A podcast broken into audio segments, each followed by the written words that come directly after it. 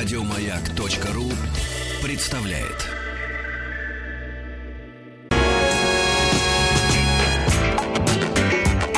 Сергей Стилавин и его друзья. Пятница.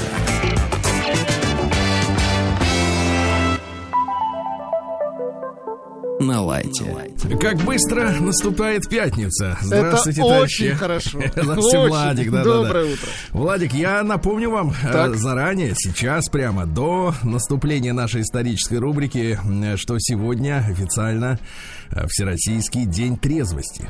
Как сегодня? Погодите, вы сейчас ломаете планы. Нельзя ли перенести на вчера? Нет, подождите, вы всей стране сейчас планы ломаете. Вы понимаете, что вы делаете? Нет. Я именно хочу закрепить эту мысль, чтобы вы помнили. Вы, кстати, для себя закрепите эту мысль. Вот, и при этом, знаете, вот с этим фактом научным, да? Нам жить. Очень рядом, очень близко находится цитата Льва Николаевича, который на этой неделе мы отмечали день рождения, которого... Фраза о том, что счастье — это удовольствие без раскаяния. Да, это красиво. Попробовать теперь получить удовольствие, да. А попробую.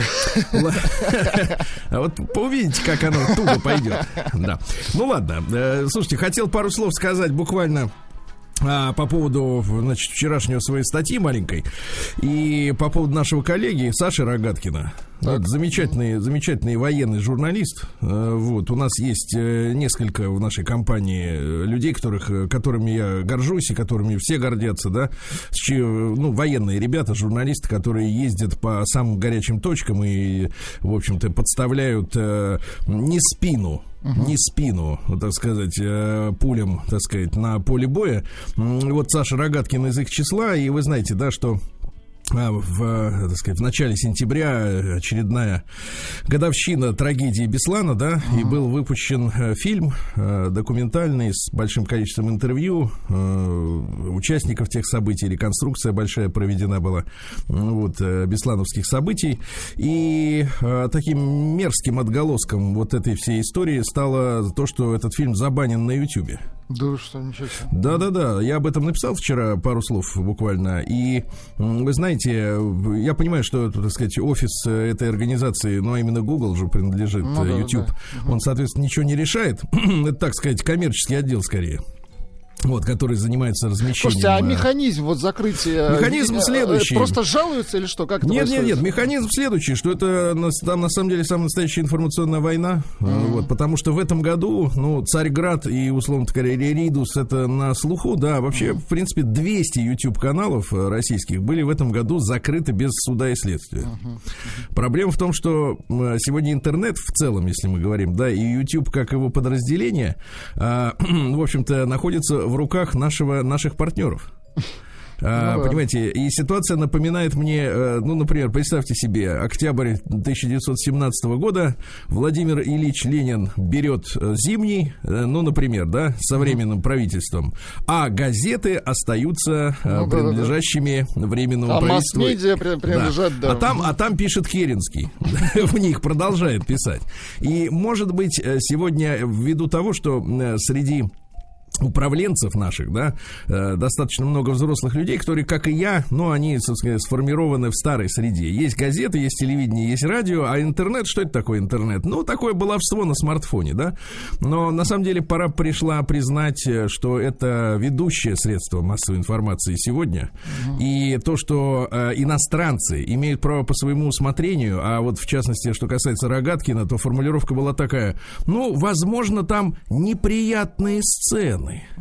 Конечно, они очень неприятные, когда речь идет о Беслане, правда? Конечно. Что там приятного? Там что, цирк, что ли, с этими созвездами? Или танцы до упаду? Естественно, неприятные. Вот, но это лишь предлог, потому что, еще раз повторюсь, 200 YouTube-каналов было в этом году уничтожено. Ну, безо всяких... Причем делается это цинично и, как правило... Ну, давайте, скажем, назовем вещи своими именами. Я об этом не люблю говорить и писать, но это, так сказать, патриотический лагерь СМИ. Те люди, которые, в общем-то, в принципе, стоят на позициях каких-то вменяемых, да, не на глобальных, не на либеральных. Но суть заключается в том, что поскольку мир сейчас раскалывается, да, то оставлять такой, так сказать, глобальный, так сказать, кусок информационный, как интернет, да, а он ведь глобален, он всемирен, правильно? Uh-huh. Но мы уже, наверное, я думаю, что наши слушатели люди умные, они понимают, что происходит в мире в плане, прежде всего, конечно, экономики, что идет раскалывание мира на несколько экономических зон, скорее всего, так и произойдет, то есть вот глобальный мир уже таким, каким мы его знали последние лет 15-20, его не будет. И в этой связи, значит, иметь, ну, условно говоря, в своей суверенной экономической зоне, ну, условно говоря, да, чужие информационные структуры, uh-huh. это безумие. И я поднял вопрос о том, что, конечно, мой голос — это глас вопиющего в пустыне, как говорится, но, тем не менее, вопрос о том, что некоторые говорят, это слишком дорого, это слишком сложно сделать свой, например, суверенный, ну, интернет, к примеру, uh-huh. да, но а разве может быть слишком высокая цена за независимость? Ведь я уверен, что без собственных, по-настоящему собственных средств массовой информации, ведь некоторые сомневаются даже и в том, кому принадлежат обычные средства массовой информации, ну, традиционные, электронные, uh-huh. бумажные, да, кому они принадлежат, под чью они, как говорится, дуду пляшут. А интернет, и в частности YouTube, да, это структура, которая своими действиями, которые никак не коррелируются с, ну, даже они уже и не провозглашают, мне кажется, это понятие свободы слова, да, вот, но тем не менее, это однозначно иностранное, так сказать, средство влияния на, так сказать, сознание людей. Поэтому моя позиция следующая. В общем-то, так сказать, задуматься на государственном уровне о том, что раскол мира на разные экономические зоны должен повлечь за собой раскол и информационных зон, да? Угу. И куда мы, так сказать, денемся? Мы будем проводить у себя китайский интернет? И будем от наших партнеров, так сказать, друзей зависеть, да? Или какой интернет мы у себя оставим? Мне кажется, что, в принципе, в России есть возможности, и финансовые в том числе, задуматься об этой проблеме и начать уже что-то делать, да? Потому что пример этого года, когда буквально хищнически уничтожается неугодный определенным силам контент, показывает, что, в принципе, миндальничать с нами уже больше никто не будет. И дальше, если мы ничего не будем делать, то дальше тупик. Правильно? Uh-huh. Вот все сказал, да.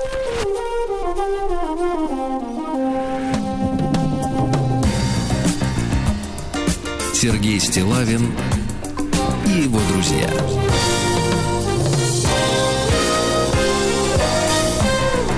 Пятница. На лайте. Ну, а теперь, товарищи, тот самый лайт, как говорится, да? Мы продолжаем чтение великого сочинения, так сказать, от мужчины Сережи из Санкт-Петербурга. Давайте краткое содержание предыдущих серий, да? Нуждался в работе, устроился сборщиком мебели, будучи постановщиком сценической речи, оказывал услуги одиноким женщинам, они передавали его по наследству друг другу. Вот, затем он вернулся к преподаванию, встретил прекрасную ученицу, на 25 лет себя младше.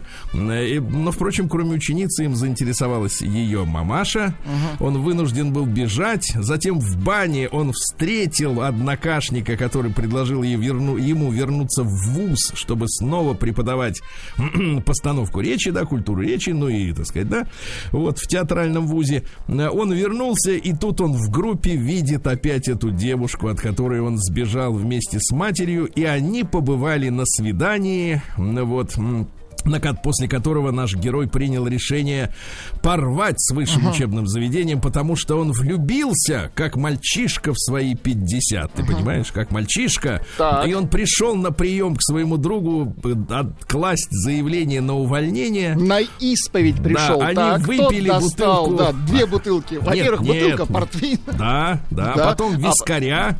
Или что-то покрепче, да? После чего старый друг сел на кресло к нашему герою, положил ему руку на бедро и сказал: а давай обсудим в бане. Вот на этом мы и продолжим.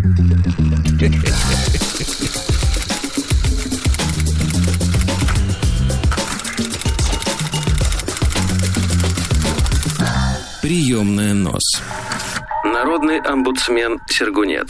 Так, начнем с романтики. Мой приятель положил одну свою руку мне на плечо, другую на бедро, при этом сидя на подлокотнике и кресла. Представь себе, как это можно. Вот представь себе, ну вот в театральных вузах же пластику изучают, да? Угу. Давайте мы немножко вот посмотрим на ремесло Сергея Витальевича и других, так сказать, не менее уважаемых и достойных и гениальных. И попробуем представить себе. Вот смотрите, мужчина сидит в кресле, да? Так. У кресла есть подлокотники вот да, эти, да? Да, да. Угу. На подлокотнике сидит пьяный человек. Угу. Одна рука у него, еще раз, на плече, это понятно. Угу. А вторая на бедре, это как? Это же как он скукожился. Это он должен как-то вот прилечь на собеседника. Нет, мне кажется, только слегка, в поцелуе. Да, да, только да. В доминантном. Так-то не дотянуться никак. Если он, конечно, можно. Не гибон. То есть, погоди, шептать на ухо перегаром должен вот эти фразы. Да? Ужас. Какая грязь. Давайте да, давай, как в прошлый раз, встретимся в бане на Среднеохтинском и все обсудим. Я пообещал встретиться, лишь бы побыстрее оттуда уйти. Тьфу! Это тьфу от автора. Угу. Идем далее.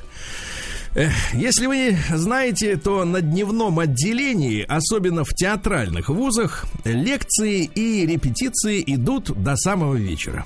Я решил встречать мою студентку и провожать ее домой, но только так, чтобы меня не видел мой приятель Голубок. Какой ужас, так? А ведь 1 июля позади. Так продолжалось всю первую неделю сентября. Ребята, это же наши дни. Вот оно, сейчас. Это было правильно? Сейчас. Да. Это могло быть с нами. Чфу на вас! Я не про баню. Я уже там.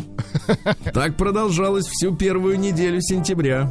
А воскресенье мы решили провести вместе. Не буду углубляться в особенности культурной программы, которую я подготовил в тот день. Расскажу лишь о его финале, который не мог предвидеть никто. Как Штирлиц не мог предвидеть появление Шелленберга в приемной Гиммлера. Помните, да? Угу. Никогда Штирлиц так не был близок к провалу. Так вот, Владуля тут напряженная, да, Шелленберг, хорошо. Давайте, Шелленберг, пошел. Да, вот он идет. Не, у нас же есть это... Конечно, тут же напряжение, конечно, тут же драма. Тут же люди живые. Чтобы стало совсем стыдно, хорошо. Давайте. Вот, ага, хорошо. Пошел. Так вот, я поехал провожать ее на общественном транспорте. И когда мы поднимались по эскалатору на станции метро Нарвская. Нарвская, да. Помню. Угу.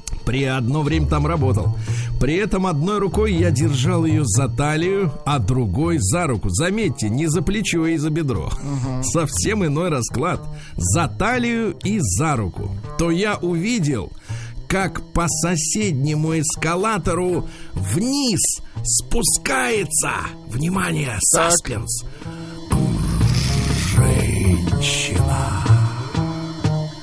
женщина. Ха-ха-ха! Лицо, ну, очень знакомое. Господи! Давайте вот сейчас еще раз пианино. Да. Господи! Господи! Господи! Господи! Это была ее мама. Ай-яй-яй-яй-яй. Да-да, та самая дамочка 44 лет, Владик, когда нам было 44. Какие мы были мальчишки. Какими мы были дамочками, вы хотите сказать. Напоминаю, мне 50, которой я тоже приглянулся. Она тоже узнала меня. И когда наши эскалаторы поравнялись, так. Я под выдуманным предлогом повернул девушку спиной к матери. Какой подлец. Какая фраза, если вырвать из контекста, гениальная. Я повернул девушку спиной к матери. Потому что я приличный мужчина. А так как не хотел, чтобы этот эпизод как-то повлиял на ее настроение. В такой прекрасный день мы расстались. А на другой день... А теперь трагедия. Давайте. Я чувствую ее, она подкрадывается. На следующий день мне позвонила мама этой девушки. Полагаю, что мой номер телефона она могла узнать только от собственной дочери. Либо та сама дала ей, что маловероятно, либо мать тайком вытащила мой номер из записной книжки. Это был даже не диалог, ибо говорила только она. Суть монолога сводилась к следующему. Так. Меня как мать... Меня как мать. Меня как мать. Звучит, не может не интересовать судьба моей дочери. Причем дочери-то уже 25. Это, как бы, мягко говоря, не ребенок. Прошу вас уделить мне час беседы завтра в 20:00. И называет адрес, причем не домашний, куда нужно приехать. То есть вопросов «могу ли я приехать?», «хочу ли я приехать?» у нее не возникло. Это хорошо. Приехал, а теперь совсем страшно, Владик, так страшно, давай. Потому что, ты понимаешь, самая страшная для мужчины фраза, знаете какая? Ну-ка. Дорогой, нам надо поговорить. И вот это ожидание этого разговора. Запомните, девчонки, если вы хотите стать врагом своему мужчине, говорите ему почаще. Сегодня в 9 вечера нам надо поговорить. Так вот, приехал в указанное... Вот, хорошо. Еще бы апассионату сюда. Так. Приехал в указанное дамочкой время. Что поразило, в доме, где она назначила встречу, находился небольшой частный отель. Отель. Отель, хорошо. Нет, ты не понимаешь всей коварности. Как раз я понимаю. Там хрустящие простыни. Там бесплатная вода. И, возможно, тапочки бесплатные. И лед. Захожу. Так. Вижу при входе, рядом с ресепшн, стоит мама девушки в униформе. Так, а что значит униформа? Значит, она работает в отеле. Ах, вот она что. В униформе и раздает распоряжение своим подчиненным. Она видит меня, предлагает идти за ней. Мы проходим в один из номеров, дверь которого она, о боже, запирает ключом изнутри. Какой ужас. Изнутри. Подозрение усилилось. «Добрый вечер», — сказал я. «Я готов беседовать, но почему вы выбрали такое странное место для встречи? Почему вы провернули свой ключ? Почему вы провернули свой ключ?» «Я работаю старшим администратором этого отеля. Сейчас в 20:00 закончилась моя смена». И мы можем, я скажу так, сцена называется «Ха-ха-ха, попался». А ключик-то у меня. Давай так, не хотел идти в баню на Среднеохтинском. Так получи здесь свое, ха-ха, в отеле. В спокойной обстановке хочу побеседовать о волнующих меня вопросах. Я закажу нам кофе. Она сделала заказ по телефону. А вы подождите меня 5 минут. Сижу, жду. Вот, отлично. Двое в номере. Нет, двое с кофе. Вот. Точно. Давайте, Багров, двое с кофе. Смотрите, одна. Давайте так, одна буква, а все меняется. Стук в дверь. Ребята, это драма. Молодец. Надеюсь, не лбом. Стук в дверь. Открываю горничной, а та вкатывает из коридора на столике не только кофе с пирожными, так, но и шампанское в ведерке со льдом. Да класс. А также, теперь внимание, Владик, это город Питер. Марочный коньяк. Знает, как бить мужика. Знает, ребята, бить. Я еще раз повторю, да, это целая культура. Я был однажды на вечеринке медичек из аптечной сети. Как только закончилась официальная часть, они все сделали одно и то же. Они налили шампанского, а в него сверху налили коньяка. Жесть, и понеслась. Какая жесть. И понеслась. Вот это у них печени, да? Я бы сказал так, печени, печеночки. Тёртая дальше, печень, так. Дальше больше, громче. Я почувствовал себя Семеном Семеновичем Горбунковым. Помните, он пришел смотреть пуговицы. Да, и сказал, хорошо бы пивка. Когда мамуля вошла переодетая. Переодетая. Вот сейчас многие переобуваются, да, на политической сцене. Чувствуют, что Трамп возьмет их за жабры. А здесь переодетая в легкий халатик, которым она заменила униформу, Владик. А что под халатиком, как ты думаешь, мой мальчик? Я думаю, что немного. А я думаю, что там оно самое. Суть. Суть. Ребята, ну это настоящая питерская драма. Там еще много осталось? Да, там еще есть текст. И мы его с вами дождемся. Я заикаться начал от радости. Халатик, халатик. День взятия Бастилии пустую прошел. 80 лет со дня рождения. Ух ты, а ей уж 80. Разный, каждый день. На радио «Маяк». Ну что ж, товарищи, сегодня у нас 11 сентября. День памятный, правильно? Конечно, сразу вспоминаешь 2001 год, правильно, Владуля? Да. Я как сейчас помню, смотрел. Да, помним все это дело. Надеюсь. Очень много вопросов осталось до сих пор. Раскрытие тайны, надеюсь, придет. Значит, сегодня церковь православная отмечает усекновение главы пророка Иоанна Предтечи. Значит, перевожу на русский язык современный. Усекновение, значит, отрубание. Иоанн Предтеча — это был пророк, который говорил о том, что придет Спаситель в лице Иисуса Христа. И ему за это, значит, ну не только за это, так сказать, естественно, да, вот, отрезали голову. А там история такая, что Иоанн критиковал местного царя Ирода, вот, который отнял жену своего брата Филиппа, вот, и стал с ней подживать. Ее звали Иродиада. Вот, ну и, соответственно, на одном из балов она, значит, так сказать, очаровала своей пляской своего, так сказать, нового муженька. И тот говорит: ах, как ты, мол, пляшешь, да поешь, хочешь, любое желание твое выполнено.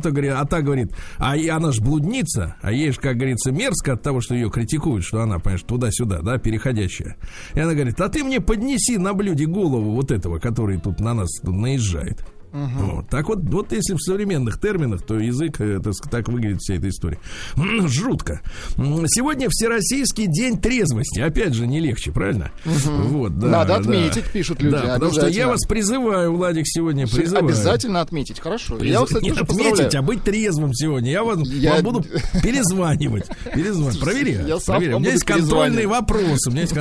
Да вы лыка вязать не будете, как вы будете перезванивать. Прекратите. Дальше. День специалиста органов воспитательной работы Вооруженных сил Российской Федерации. Дело в том, что наши дорогие мамочки отправляют в армию много, не всех, есть ребят хорошие, но много сыновей избалованных, да, вот, недовоспитанных. Приходится их довоспитывать. Очень хорошо, правильно. Да. День подразделений по вопросам миграции МВД Российской Федерации. Да, вот так вот. Сегодня день аргентинского учителя, ну это понятно. День военного переворота в Чили. Помните, в 1973 году? Да, да, да. Там сложилась такая коалиция, Центральное разведывательное управление, Пиночет, местный генерал, которому доверял Сальвадор Альенде, вот. Ну и, соответственно, недовольные латифундисты, да, и вообще политика у него была, к сожалению, неудачная. Много было забастовок, в том числе водителей грузовиков, которые, так сказать, саботировали экономические процессы. Ну а после того, как Сальвадор Альенде лично застрелился, так сказать, из автомата Калашникова, вот, то в стране наступили либеральные реформы, которые мы пожали в начале 90-х. То есть вот опробовали все это дело сначала на Чили. Но почему они там в Чили удались в большей степени, чем у нас? Потому что там были физически уничтожены сотни, ну не сотни тысяч, но тысячи человек были расстреляны, пропали без вести. Вот, те, кто сопротивлялся этим реформам, они были физически уничтожены. Дальше. Энкутаташ сегодня. Это эфиопский Новый год. Эфиопы сегодня улюлюкают, костер разводят. Кстати, из деревьев длиной около 6 метров, представляешь, возводят костер. В нем и сгореть можно. Ну и дальше хорошие праздники, такие миленькие, да. Во-первых, сегодня день ласкового обращения. Но это когда присаживаются на кресло, обнимают и говорят: пойдем в баню. Дальше. День под названием «Расправь свою кровать». Ух ты. Расправь. Сегодня день правильного ожидания необъяснимого. Да класс. Ну, надо анунаков ждать правильно, без страха и упрека, да.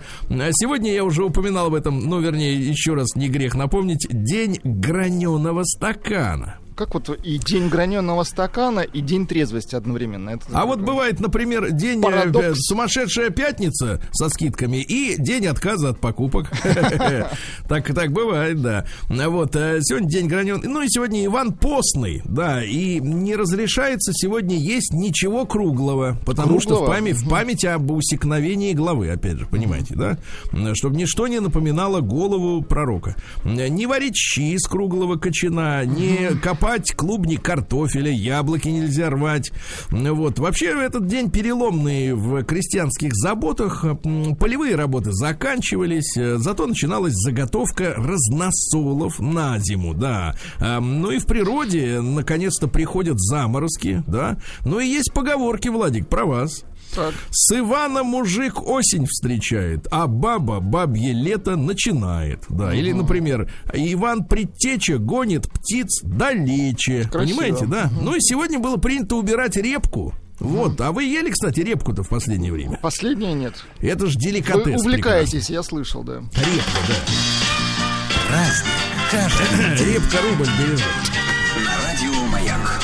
Да. Ну что же, сегодня у нас что произошло, товарищи? В 1524-м Пьер де Рансар родился, французский поэт, главарь объединения Плеяды. Ну вот, потерял слух с 16 лет. Ну, специалисты говорят, возможно, перенес венерическое заболевание.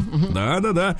Вот, ну и ввел лирические формы высокой красоты и звучности. Ну-ка, дайте лирические формы. И внес во французскую поэзию бесконечное разнообразие поэтических размеров и создал, наконец-то, гармонию стиха. Потому что до этого же они все писали, как греки, без рифмы. Помните, да?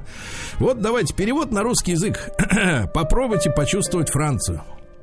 «Любя, кляну, дерзаю, но не смею. Из пламени преображаюсь в лед. Бегу назад, едва пройдя вперед, и наслаждаюсь мукою своею. Одно лишь горе бережно лелею, спешу во тьму, как только свет блеснет. Насилье враг, терплю безмерный гнет, гоню любовь и сам иду за нею». Ну, как-то слишком пафосно.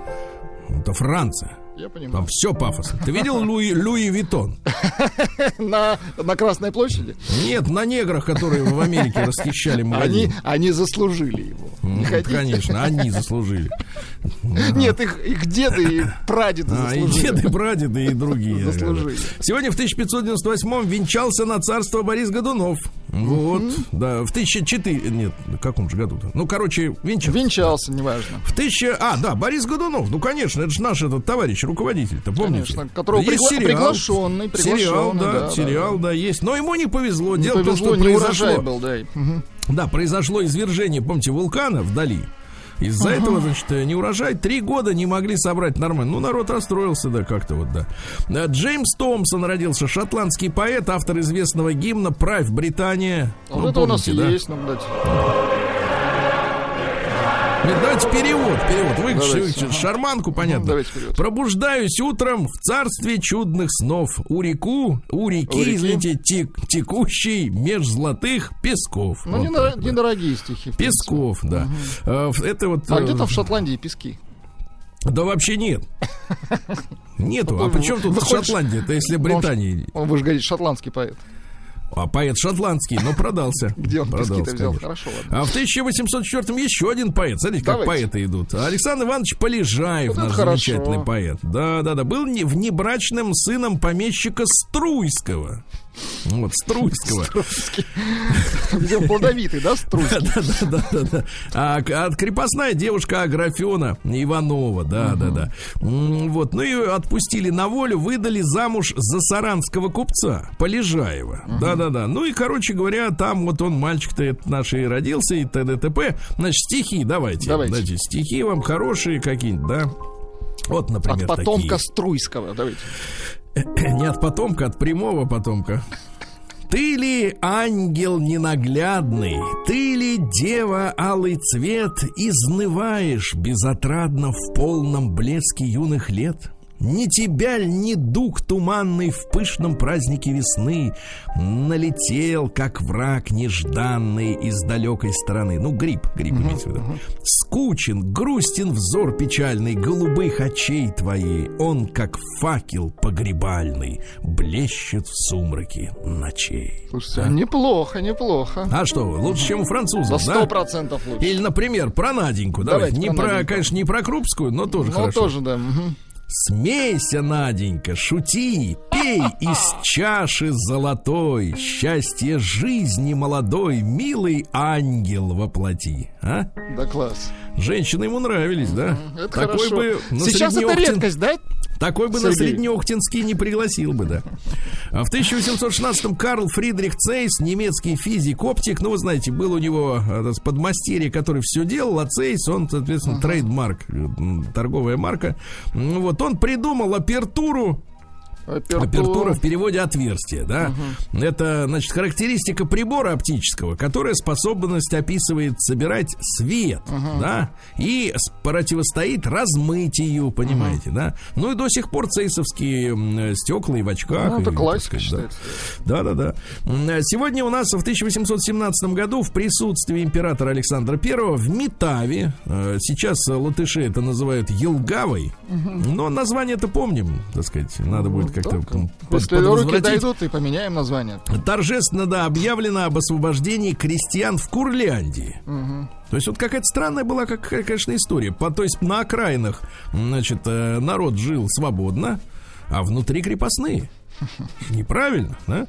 Ну вот, в 1832 в Петербурге на Дворцовой площади в память побед над Наполеоном установили Александровскую колонну или Александрийский столб высотой 47,5 метров. Ну, вы помните, да, что и Пушкин, и остальные люди, они вообще боялись после этого заходить на Дворцовую площадь, потому что было поверье... Удивительно, конечно, как он настолько устойчив.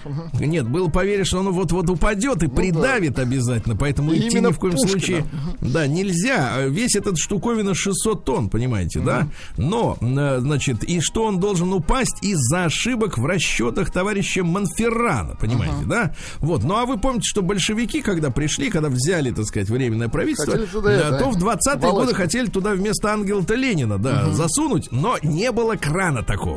Да и слава богу, не дай бог бы это все навернулось. Ну и ладно, да. В 1845-м Жан-Марис Эмиль Бодо родился. Это французский инженер. Его именем Бод названа единица скорости передачи информации.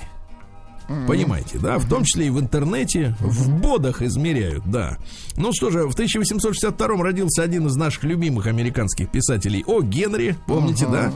Вот он и посидеть успел, да? И, конечно, его... Что? Сидел за налоги, естественно, да. А за что там еще в Америке сидеть?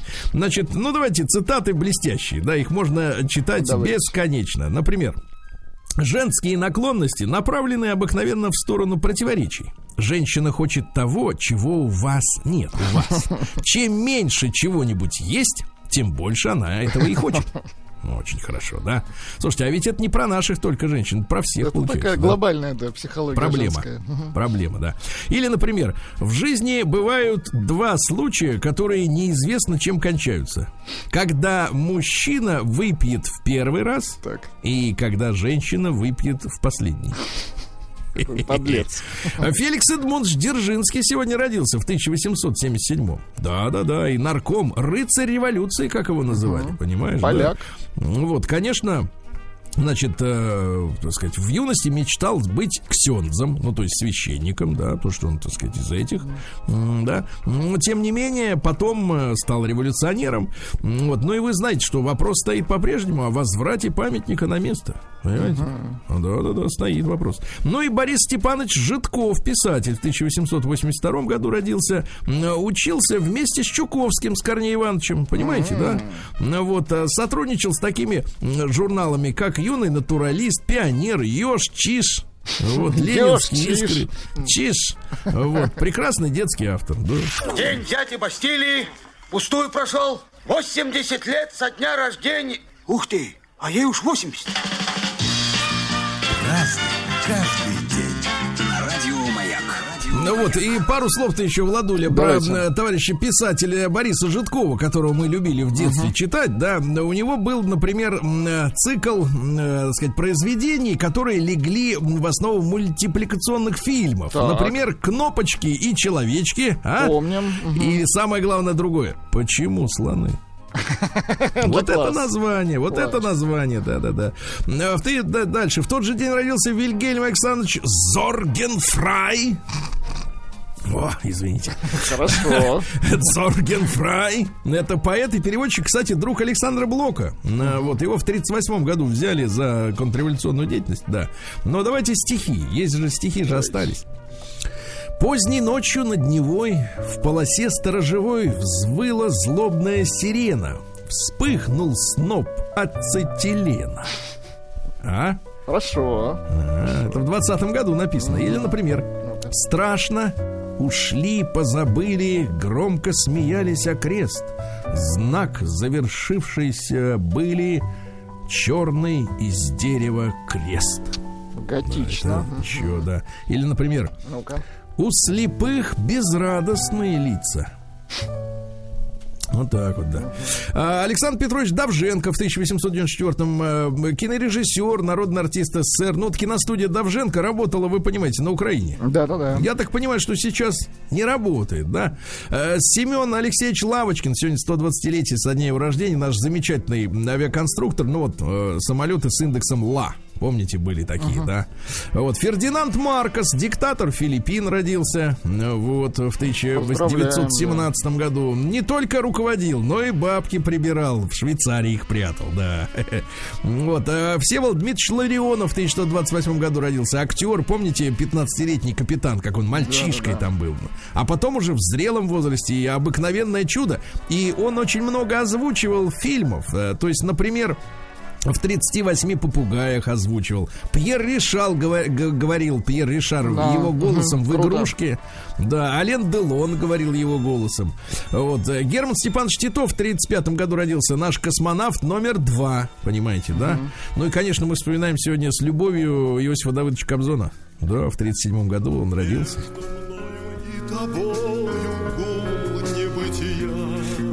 В 40-м году родился Брайан де Пальма, американский, как говорится, режиссер, да, «Миссия невыполнима», «Неприкасаемые», «Черная орхидея». Ну, «Черная орхидея» — это ваш любимый фильм. Ну и смотрите, сегодня интересно, создан в 43-м году во время войны Государственный украинский хор, смотрите, имени Верёвки.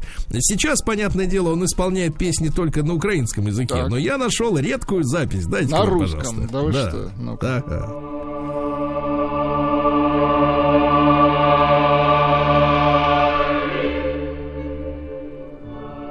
Поют как на родном. Да, давайте послушаем, это за душу берет.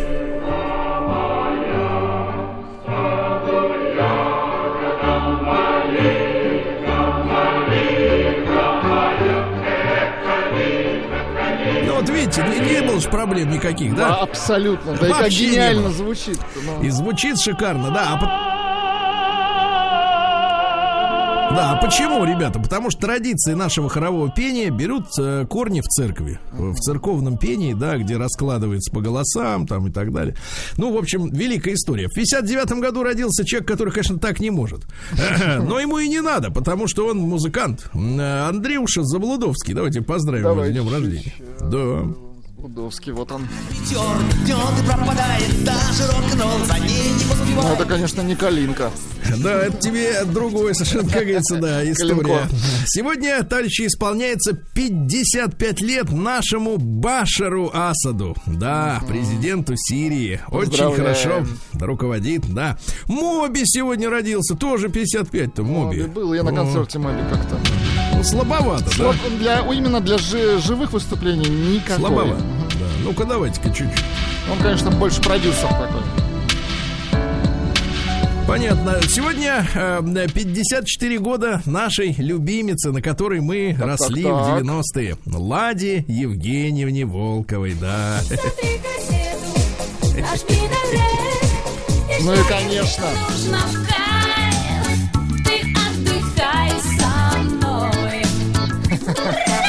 Вот это... Да-да-да, ну еще раз вот. Да, ну, понятно. В 71 году Ричард Эшкрофт родился из группы Верф. Хороший вот коллектив. Верф, да.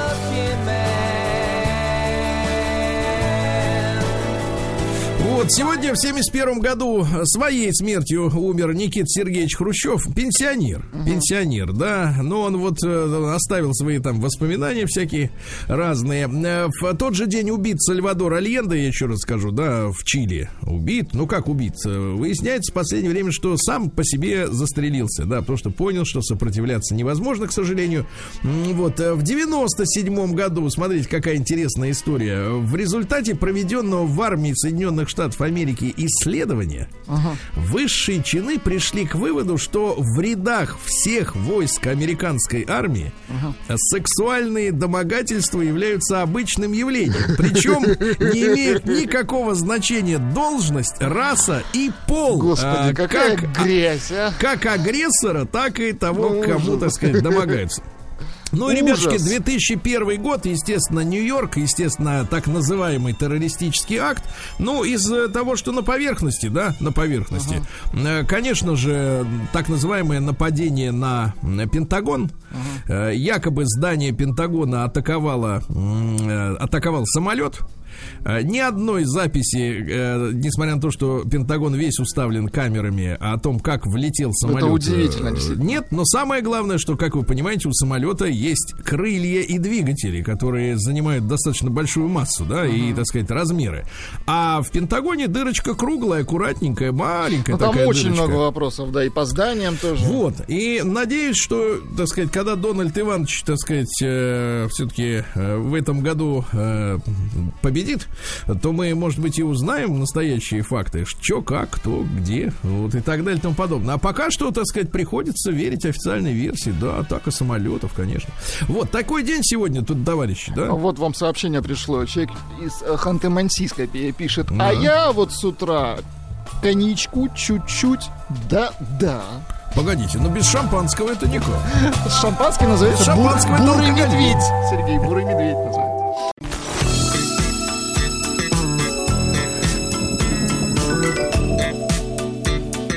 Сергей Стилавин и его друзья. Пятница на Лайте. Ну что ж, товарищи, не знаю, как у вас, Владик, в вашем бункере, так, но у меня солнце пробивается сквозь тучи. Да, оно говорит нам сегодня, дорогие товарищи, Всероссийский день трезвости. Это вам колокола в помощь. И в Омске то же самое. Только ты еще там что-то... А в Омске день граненого стакана.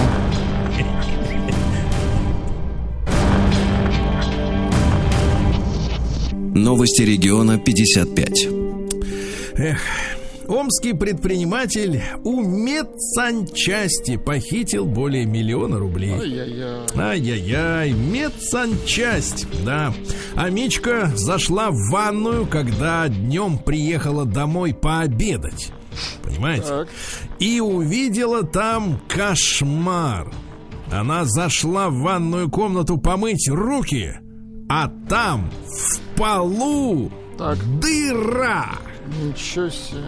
потому что соседи внизу делают ремонт, и они пробились наверх. А я бы на ее месте туда кипяточку проверить, дыра настоящая, там есть кто, да? Сквозная или нет, в принципе, по крикам сразу можно было понять, что виновники на месте, да? А крики примерно вот такие, Сергей, снизу. Да, и пар выходит, да. Слушайте, ну вот про чучело давайте сообщение. Амич справил малую нужду у опорного пункта полиции. Вот урод, а. И заработал статью за насилие над властью. Правильно. Нет, а как было-то, как было? Дело в том, что, значит, встал, достал, начал, да. В это время подошли полицейские, говорят, ты чё, говорит, а этот чучело еще и баллончик перцовый достал и начал им в лицо брызгать. Нормально, да? А мечи пожаловались на пустые маршрутки, в которые нельзя сесть. Они едут, но не открываются. Да. А мечи массово озадачились покупкой квартир в Сочи. Говорят, что спрос на хату в Сочи вырос в 1,5 раза в этом году. В полтора, да. В Омске осудили авиадебошира, хватавшегося за стюардесс. Ну, что попадало под руку, то и хватал, да. 2 омских подростка оказались серийными похитителями автомагнитур. Ну, такие, уже набили руку, маленькие. Промысел 90-х. Да. Дерзкий рецидивист проник в 2 омских вуза и украл оттуда мобильные телефоны. Да. Омский бизнесмен вывел за рубеж 152 миллиона рублей. Молодец. Вот. А, подлец, молодец, конечно, да. Ну и странное сообщение. Во-первых, под Омском незаконно оставили без тепла целый дом. Это ж посреди лета. Без тепла, ну, да? Конечно, людей мерзнут. Вот куда это годится? Конечно. Как люди будут ночами спать? И, наконец, в Омске более чем в 1,5 раза подорожал йод. Вы представляете? Йод. Да, вот так вот.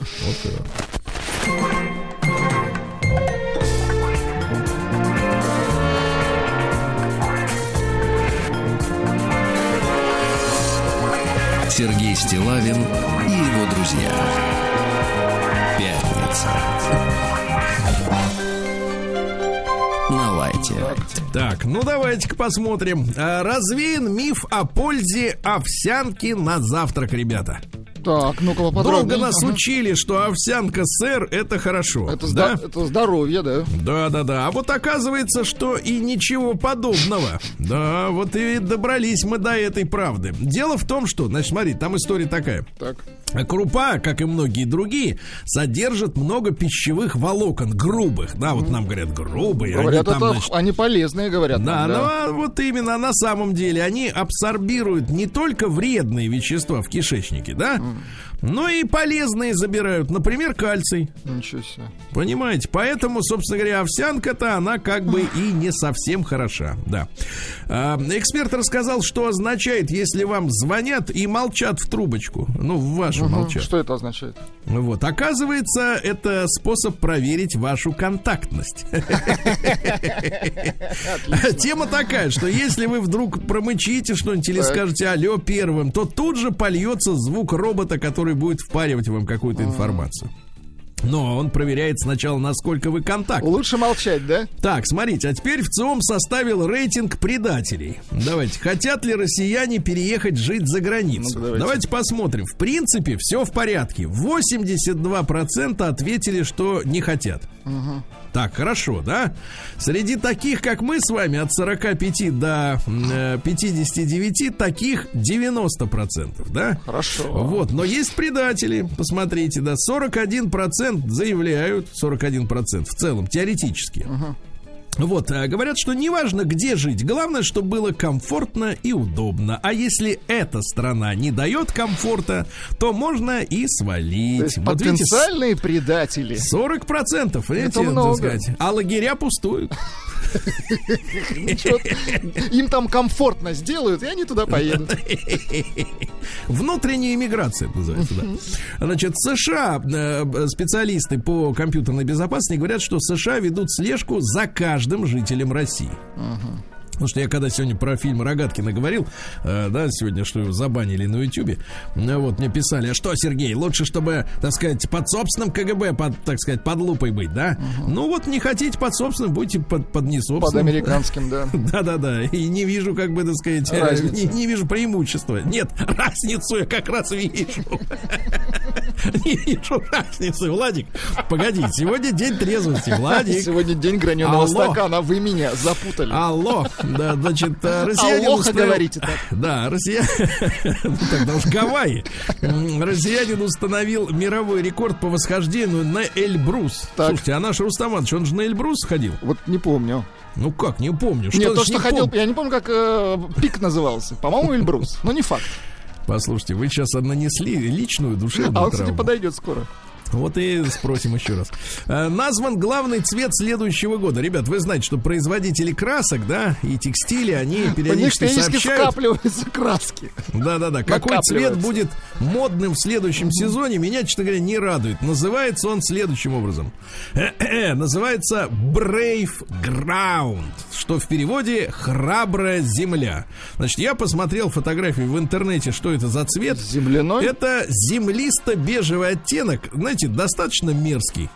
Достаточно мерзкий. Вот, в принципе, дети таким цветом, они как бы радуют родителей, которые мамочка выбегает и кричит: «Мы покакали!» Вот это вот, да, вот примерно такая вот история, да. Россиянам дали рекомендации по выбору зонта.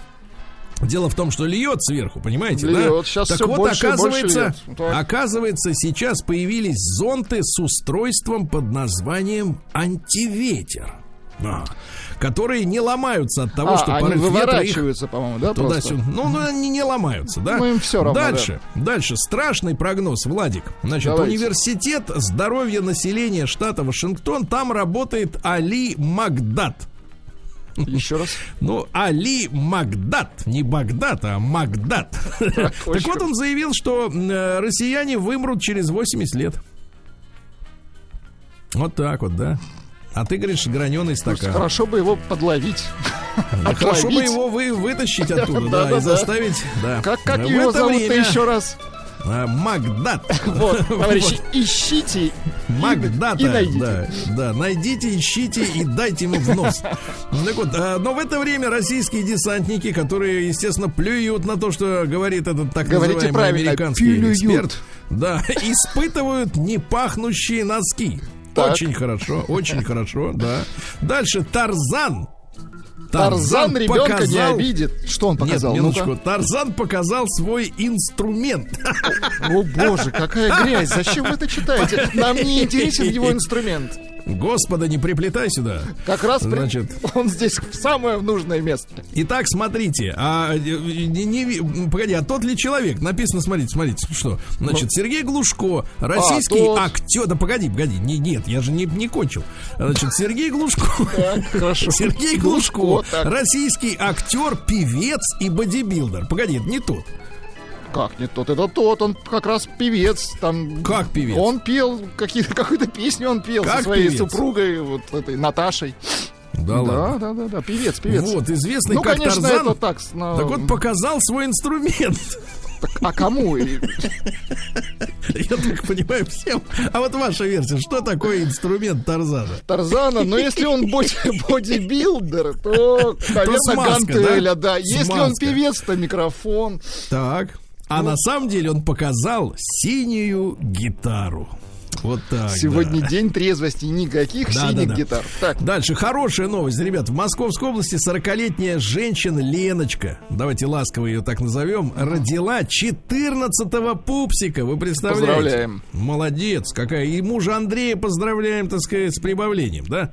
Ну и давайте из жизни фантазеров пару сообщений. Давайте фантазеры следующие. Россияне согласились обходиться без выходных дней. Так. Ну, то есть постоянно работать. За сколько, как вы думаете, за какую зарплату в месяц? Россияне согласились обходиться без выходных за сколько рублей в месяц? За миллион. Слушайте, Владик, так. А вы ведь не знаете наших людей-то. Вы вот работаете вроде для народа, а, так сказать, нифига не в курсе. Открывайте. 64 миллиона в месяц. 64 по 2 миллиона в день. То есть они как бы какое-то время работают и сразу на пенсию. По 2 миллиона в день, ты понимаешь? Вот что. Да, нормально, да. К науке давайте перейдем. 64. Наука и жизнь. Ты в год подсчитай. Я теперь понимаю, почему Тарзан показал инструмент. Да он просто не выдержал. Да у него он просто вывалился из-под плаща. Он сколько и такая бум на землю.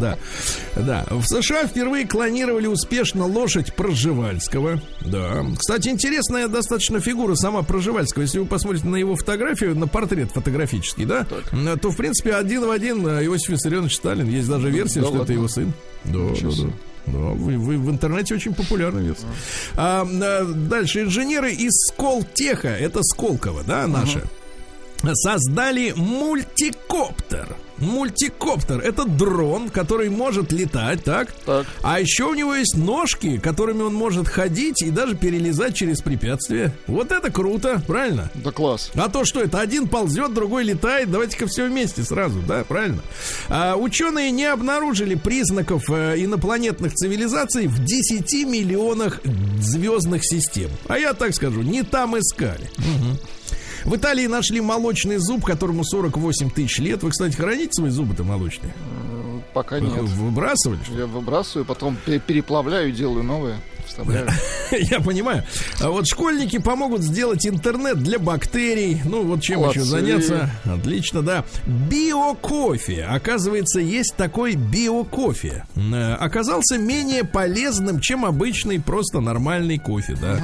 Менее полезным. Ученые рассказали, как перестать думать о вкусном тайнике. Ну, то есть, если вы, например, работаете в помещении и знаете, что у вас в тумбочке лежит шоколадка. Или печенька, так? Или печенька, или, например, даже бургер. Или, например, как Тарзан, думаете, что инструмент в тумбочке. Да нет, или ты думаешь, что ты умеешь им пользоваться. Так. Так вот никак. Невозможно. Хорошо. Только вынести. Да, вынести. Дальше. Могучие мыши смогли сохранить мышечную массу на МКС. Проводили эксперимент. Дело в том, что тело-то в условиях невесомости, оно расслабляется, дряблым. А эти смогли, представляешь, да, вот заразы. Вот, труднодоступные партнеры кажутся людям более привлекательными. Ну вот мы, например, с вами сейчас разделены, да, и вы мне кажетесь больше привлекательным. Я, кстати, тоже вас сейчас не вижу, вы такой привлекательный. Хорошо. Это очень хорошо. Нет, даже сказать, вы должны сказать, не только привлекательный, но и в какой-то степени даже авантажный. Вот японцы создали новую периодическую систему, таблицу Менделеева, таблицу элементов, да, представляете, новую, вот, то есть та не годится им уже. Таблица Мисияки, давайте вот так. Нет, таблица мясосупа. Вот, давайте-ка перейдем к капитализму. Наша таблица. Новости капитализма. Сволочи. Ну вот, смотрите, был такой композитор Джон Кейдж. Помните, у него есть произведение 4:33, где 4 минуты 33 секунды тишина, а потом пам-пам-пам-пам и все. Да? Ну такой экспериментальный композитор. Так вот, в самом медленном произведении в мире впервые за 7 лет поменяли аккорд. Вот. Дело в том, что значит, после его смерти в 92 году в германской церкви в Хальберштадте решили играть его произведение в течение 639 лет. Вот, они первый аккорд, значит, вернее так, они 5 сентября 2001 года взяли паузу, которая длилась 17 месяцев. Затем последовал первый аккорд на органе, который звучал до 2005 года. За ним еще 12, включая вот последний раз. Да. Я нашел произведение этого композитора, но такое, которое не нужно ждать 639 лет. Месяцев. Давайте послушаем. В принципе, достаточно приличная музыка. Ну-ка, давайте.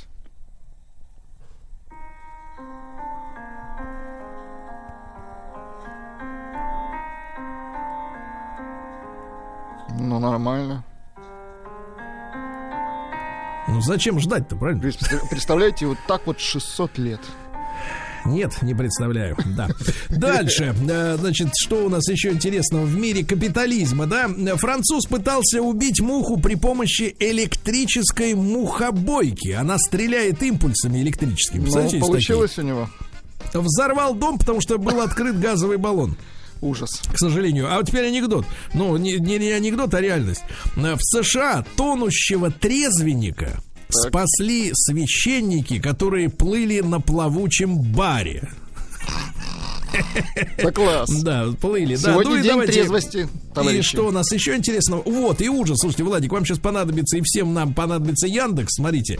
Превратившийся в Барби мужчина остался с дыркой в подбородке после новой пластической операции. Бразилец Родриго Алвес.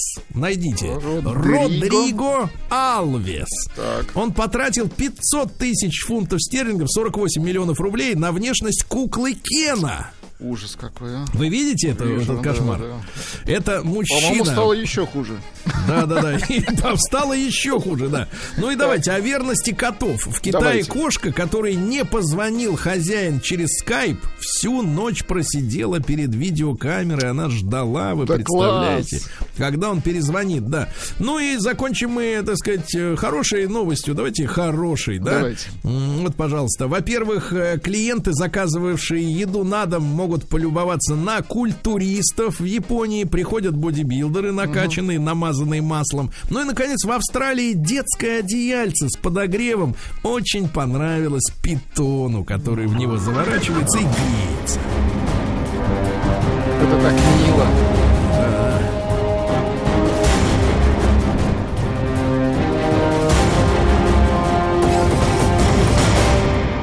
Да. Россия криминальная. Начнем с милых придурков. В Красноярске мужчина расстреливал проезжающие автомобили на улице из пневматического пистолета.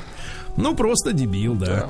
Хорошо, дальше. Робкий преступник с гранатой в руке не смог ограбить банк в Санкт-Петербурге. Ну, и слава богу, считаю. Рука не поднялась швырнуть. Вот. Да, вот такая история. У чебоксарской учительницы, которая назвала детей нищебродами, был скандал такой, да? Выявили профессиональную деформацию. Да. Выявлена профессиональная деформация. Насильно психологическую помощь мы оказать не можем. И, к сожалению, у педагогов есть профессиональная деформация, да. Но они в ней не признаются. Ну, понятное дело, да. В туалете Мариинского театра разворачивается скандал. Установили камеру и следили за гостями женщин. Ай-яй-яй, некрасиво.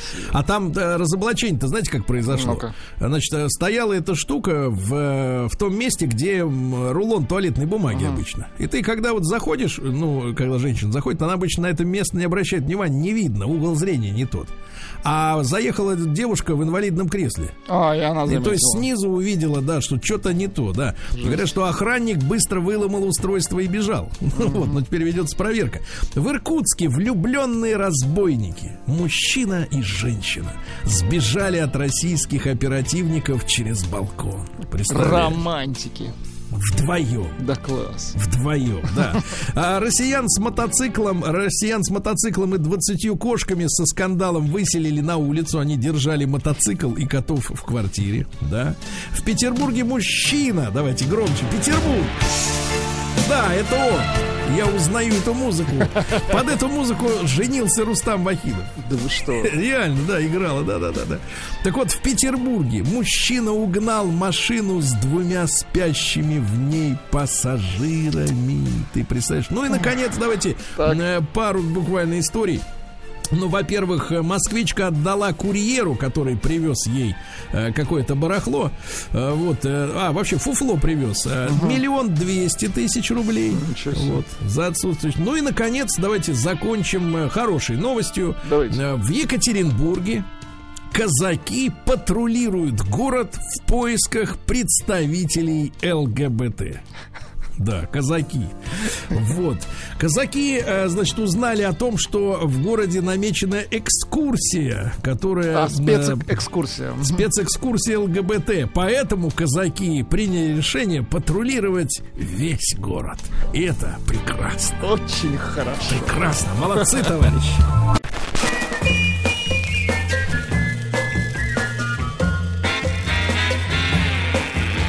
Новая Музыкальная программа.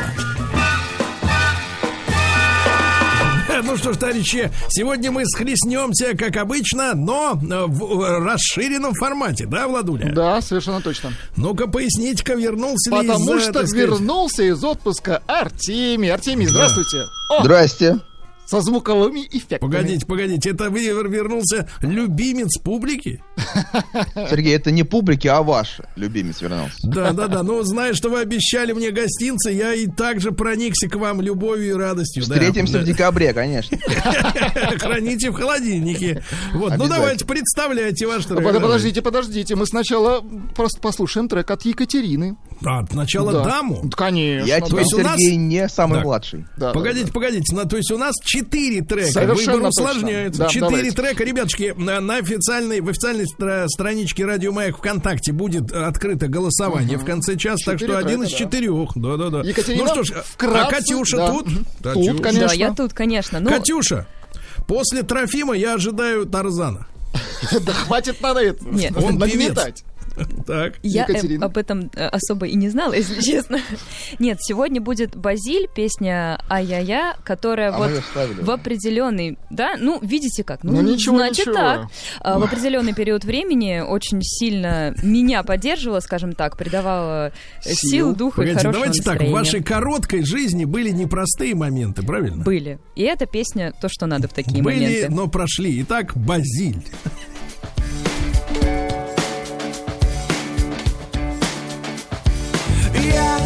Забуду все, что рисовало мне ТВ годами. Попробую узнать, что значит счастье без веры.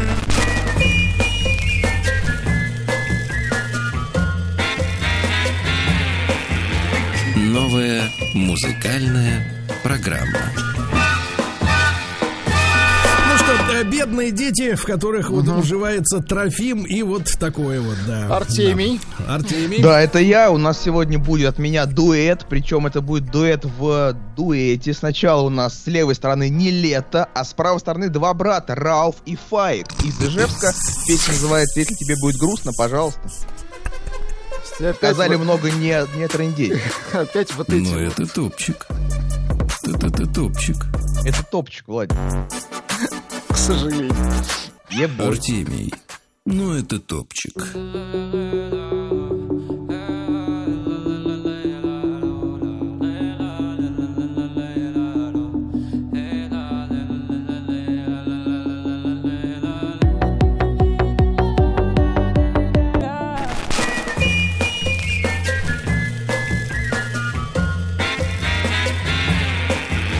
Новая музыкальная программа. Ну что же, главная фраза в этой песне: ты так промокла с кем-то другим. Да, это ну хит. Ладно. Я понимаю, да. Владуля. Так, от Владули старье. И так я представляю композитора. Композитор, на самом деле, писал музыку к фильмам. К фильмам и телешоу. И в 70-х пошел по скользкой тропинке популярной легкой электронной музыки. Его зовут итальянец Клаудио Джизи. Вот, послушайте. А композиция называется «Санта-Моника». «Санта-Лючи». Вы послушайте, как должна звучать музыка. Настоящая.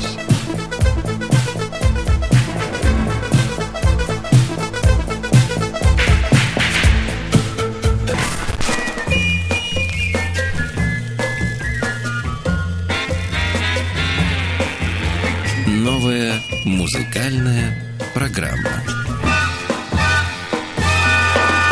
Так, ну у нас есть еще минутка, да, так сказать, Сергей, времени. А вы знаете, что у Владика есть свой подкаст в iTunes? Называется «Ты да я». И там будет эта песня. Вот такая реклама. Какой вы ловкий, Артемий. Я скажу вам так, словами Владика самого. Жаль. Вот, товарищи, ну что же, видите, как мы сегодня пробиваем, как в Омске намичка приехала. Причем с разных сторон, Сергей. Причем вы снизу думаете. Я снизу, да. Вот, ребятушки, а я обнаружил к своему удовольствию, потому что как-то интуитивно почувствовал, что должен появиться новый альбом. Вот как тут пришло по наитию, да, наших друзей, которые много раз бывали у нас в студии, наши, можно сказать, любимцы. команда Помпея. Да, помните? Маститые музыканты. Да-да-да, и вот они в последние дни августа выпустили новый альбом. Называется он «Бинго». Один трек послушаем совсем скоро.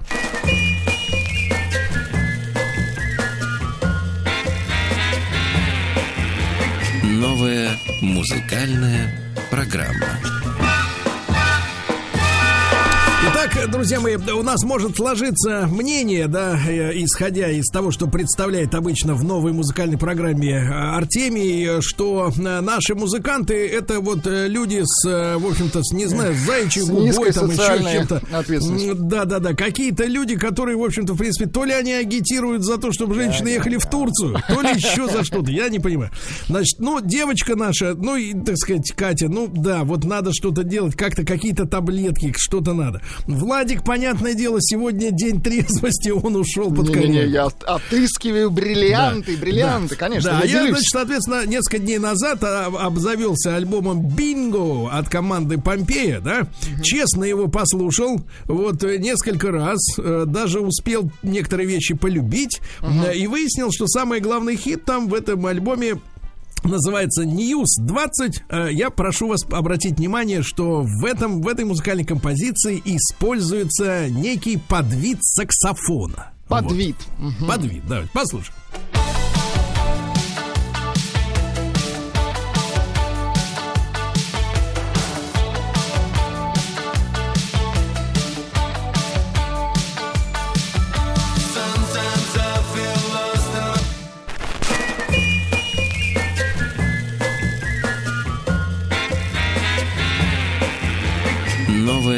Музыкальная программа. Посмотрите, как на людей действует день граненого стакана. Он же день трезвости. Из Башкортостана пишет товарищ. Ну-ка. Сегодня совсем немного, очень отвратительно. Против всех добавьте в голосовалку. Еще раз прочитайте. Сегодня все совсем немного, очень отвратительно. Да. Против всех. Не хотят люди слушать такую музыку. Дрянь. Вот, ну что ж, товарищи. Просто все песни, они похожи, поэтому как... Нет, они не похожи. Ваши особенно омерзительно. Вот, давайте-ка вспомним вашу. Вспомним. Нет, сначала... да, давайте вспомним вашу, да, давайте. Это моя. Погоди, Владик, нет, надо с самого начала, где они поскакали. То есть сначала же было медленно, а потом они вдруг поскакали. Да. Это главный хит осени. Там просто у него шапка стоит, ее надо отматывать. А, шапка стоит, ну и извините. А вот девочку нашу Катеньку, давайте посмотрим. Кстати, у нас он, оказывается, был с концертом этот парень, Базиль. Да ты что, да? Угу. Сергей говорил, что он супер. Но видите, что не помогло, да? Видите, что случилось после концерта. Так, дальше хорошая музыка. Это та, которая в вашем подкасте «Ты да я». Да-да-да, это эксклюзив. Если хотите узнать, кто это, пожалуйста. Спаливай рекламу. Ну и...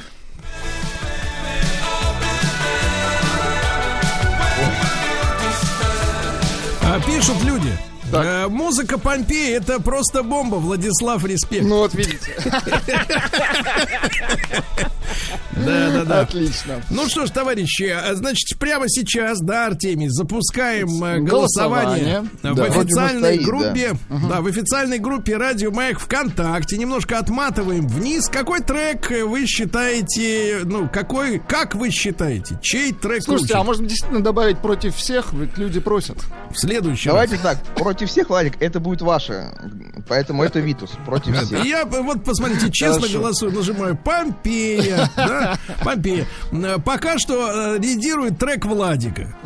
Но это протестное голосование. Да. Давайте так скажем, это белорусское голосование. Да это прекратить, что значит за Владика белорусское голосование? Кстати, Базиль, он, по-моему, из Беларуси. Как Базилий из Белоруссии. Вот сейчас пишут, а теперь внимание, главное сообщение. Прислал Сережа из Петербурга, 57 лет. Сергуня, твой трек самый лучший. Да это вы сами написали. Слушайте, это как вам не стыдно? Ну, конечно. Копипейст. Да, сами написали. Значит, товарищи, через час подведем итоги, а в следующем часе к нам присоединяется Рустам Иванович, правильно? Уже здесь.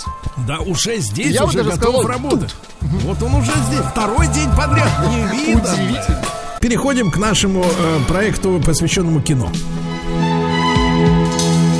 Обездоленные. Друзья мои, традиционно по пятницам наш проект «Обездоленные». Мы пользуемся добротой, радушием наших уважаемых докладчиков, гостей, кинокритиков, специалистов, да, чтобы просветиться перед выходными днями. И сегодняшним поводом для нашего разговора является выход тизера. Тизер — это однокоренное слово со стриптиз. Тиз — приманивать. Приманка телесериала «Противостояние». Это новая экранизация по роману Стивена Кинга. Ну и мы решили сегодня проанализировать, пройтись, как говорится, пробежаться по разного рода экранизациям, разного рода исторических периодов. С нами сегодня на связи Станислав Ростоцкий, кинокритик. Станислав, доброе утро. Здравствуйте, доброе утро. Очень рад, что вы согласились с нами сегодня провести этот час с нашими слушателями, конечно, в первую очередь.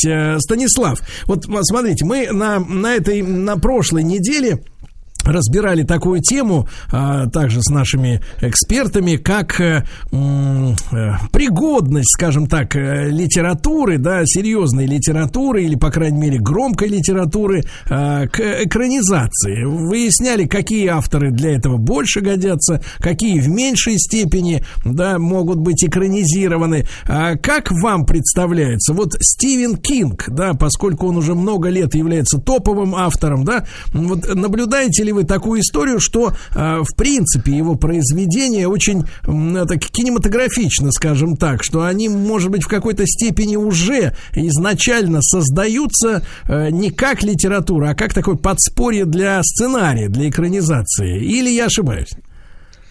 На самом деле, действительно, Кинг может считаться едва ли не самым экранизируемым писателем вообще в истории и кино, и литературы. Тем более, что он еще и невероятно плодовитый, да, автор. И действительно, в какой-то момент создалось ощущение, что на экран перенесено уже абсолютно все, включая какие-то, условно говоря, записки на холодильнике, которые он в семье оставляет, когда куда-нибудь отлучается. Вот. Или традиционный уже, немножко набивший оскомину, но все равно довольно точный образ по поводу телефонной книги Стивена Кинга, которая, будь она экранизирована, стала бы блокбастером. Вот. Ну, смех смехом, на самом деле, действительно мало кто может похвастаться таким количеством фильмов по собственным произведениям снятым. Вот. И тут еще интересный момент, что в какой-то как-то раз Стивен Кинг объявил такой интересный и достаточно привлекательный для кинематографистов, это конкурс, не конкурс, но, в общем, некоторые условия. То есть считается, что права на экранизацию любого практически произведения можно получить за условный $1. Вот, и делать на экране с произведениями Кинга практически все, что угодно. И это привело к тому, что если мы посмотрим фильмографию за последние лет 10-15 фильмов по Кингу, то каждый год там будут десятки названий, но в первую очередь это, конечно, короткометражки и всякие студенческие работы. Вот. Но это действительно десятки фильмов, которые ежегодно выходят по его книжкам. Станислав, а в чем же здесь, как говорится, тогда экономика? Или мы имеем дело с таким бессеребренником? Ведь, в принципе, даже мы знаем, что сценаристы в Голливуде — это, как говорится, миллионеры, правильно? То есть люди, которые пишут хорошо сценарий. А тут, извините меня, такой вал шедевров. Вот в чем тут собака, где зарылась? Ну, во-первых, конечно, имеет смысл сказать, что Кинг на все, что только может прийти в голову, уже заработал там не вчера и даже не 10 лет назад. То есть, поэтому какие-то вот эти вот вопросы и моменты, связанные с экономической стороной дела, то есть вот права, переиздание и все остальное, это, конечно, приносит определенные финансовые радости, может быть, внутреннее какое-то моральное удовлетворение. Но это вопрос, безусловно, не принципиальный, поэтому... То есть он один из, Станислав, да, то есть он один из тех людей, немногочисленных на земле, который может и делает это реально своими поступками, значит, подтверждает, что ему денег достаточно. Хотя, в принципе, представить себе такого человека в наше время очень сложно, реального, живого, который бы сказал: мне больше не надо. Да. Но, как ни странно, в случае именно со Стивеном Кингом речь идет именно о подобного рода принципах. Тем более не будем забывать, что вот в свое время, тоже несколько лет назад, он пережил очень тяжелую аварию, действительно находился на грани жизни и смерти некоторое время. Но из этой ситуации вот как раз вышел, во-первых, и с какими-то безусловными новыми литературными силами, то есть творчество его на своеобразный новый виток вышло после этого несчастного случая. Ну и самое главное, мне кажется, что и это видно по его произведениям, написанным уже после аварии, что он в этой ситуации настолько действительно истинную цену жизни и смерти познал, что финансовые вопросы... его явно волнует в последнюю очередь, во вторую, во всяком случае. Потому что ему есть всерьез подумать о чем-то гораздо более серьезном.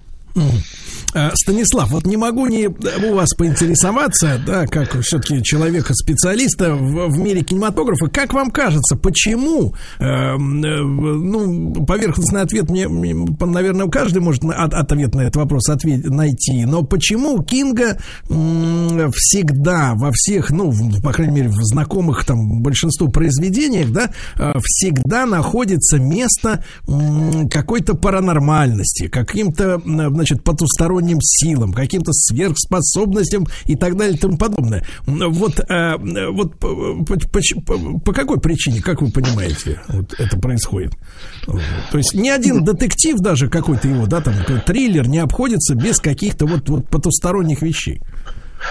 На самом деле мы можем вспомнить несколько абсолютно реалистических его книг, которые были не менее успешны. Например, «Мизери», тоже экранизированную в свое время, с Кэти Бейтс, великолепная картина, в которой как раз потусторонних сил не было вовсе, но от этого ни книжка, ни фильм не стали менее жуткими, на самом деле. Но мистика, я думаю, что в первую очередь Кинг все равно пишет о реальной жизни, о реальной американской жизни. Поэтому, собственно, на самом деле, как это не парадоксально прозвучит, сейчас уже понятно, что безумный совершенно успех Стивена Кинга на протяжении уже многих десятилетий, который его сопровождает, он связан совсем не только с тем, что у него вот интерес и профессиональное знание вот каких-то подсторонних моментов. Вот любая его книга — это в первую очередь книга о реальной жизни, а вот эти вот мистические моменты, они просто помогают сделать эти вот элементы реальности более выпуклыми. Ну, то есть это просто один из способов говорить о людях, да, все-таки? Да, безусловно, безусловно. Вот, то есть Кинг, это, несмотря на то, что он номер один, конечно, в жанре, вот, это в первую очередь писатель не про ужасы, как это ни странно. Хорошо. Друзья мои, Станислав Ростоцкий, кинокритик, с нами сегодня. Мы говорим о экранизациях Стивена Кинга. Ну и, может быть, начнем с истории тогда, да, Станислав? С чего начались вот кинговские экранизации? Какое произведение было первым? Я имею в виду, конечно, не студенческие работы, да, но вот большие уже фильмы. Ну, собственно, кинокарьера Кинга началась с того же самого, с чего началась его по-настоящему большая литературная карьера. Это роман «Кэрри» и, соответственно, экранизация. Это первый его роман и первое его произведение, которое было перенесено на экран в 1976 году. Ну, в 70-е годы, на самом деле, вообще большинство наиболее успешных фильмов — это были именно фильмы по каким-то книгам-бестселлерам. Ну, то есть и историю любви вспомнить, и «Изгоняющий дьявола», и «Полет над гнездом кукушки», и даже «Челюсти». Вот, казалось бы, «Челюсти» — это тоже экранизация. Вот, все равно вначале было слово так или иначе. Вот. И дебютный роман Кинга тоже отметили в Голливуде именно как перспективный для переноса на экран сюжет. И фильм действительно имел, ну, может быть, не сумасшедший успех, но в любом случае он, поскольку был не очень дорогим, он стал при этом весьма-весьма прибыльным. Вот. И на самом деле, ну, то есть поспособствовал успеху не только Кинга, но и режиссеру, собственно, экранизации Брайану де Пальме, у которого, кстати, сегодня день рождения. Да-да-да. Момент 80 лет как раз исполнилось классику. Вот. И ну, до сих пор, на самом деле, Кэрри остается одним из самых впечатляющих кинговских, вот, кинговских фильмов, если можно так сказать. Вот, потому Станислав, что... если можно, если можно, коротко затравочку, да, для тех, кто в это время еще не был на земле. Ну, это история девушки, американской провинциальной школьницы, вот, которая подвергается всяческим нападкам и издевательствам со стороны сверстниц своих. Вот, и в результате становится жертвой довольно жестокого на выпускном балу, вот, розыгрыша со стороны одноклассников своих, вот, но которые, к сожалению, не учли, точно так же, как и матушка главной героини, тоже не самый приятный субъект на свете. То есть все обидчики Кэрри, они как-то не держали в голове, что на самом деле она обладает невероятными паранормальными способностями, ну, то есть в ее случае это телекинез, вот, способность передвигать предметы на расстоянии. Вот, и в результате вот этот пресловутый выпускной бал, он заканчивается кроваво и страшно. Вот. То есть это, позвольте, Станислав, вольно, конечно, предположить, но если говорить об униженных и оскорбленных, да, так сказать, классическая тема вообще в литературе, вот, то можно сказать, что это такой американский вариант с альтернативным развитием чучела. Вот, отечественной, так сказать, ленты. Вот, снятой чуть позже, конечно, но тем не менее. Ну да, попозже, да? То есть тут скорее... Нет, на самом деле это действительно, как неудивительно, может быть, это вот прозвучит, действительно, эти и фильмы, и книги, кстати, «Чучело» же тоже экранизация. Вот, они действительно похоже, так вот, даже с учетом того, что в нашем случае вообще обошлось без мистики. Вот. Но в том, что касается, например, изображения психологии вот юной девушки, вот, что наше, что американское, они в равной степени убедительны.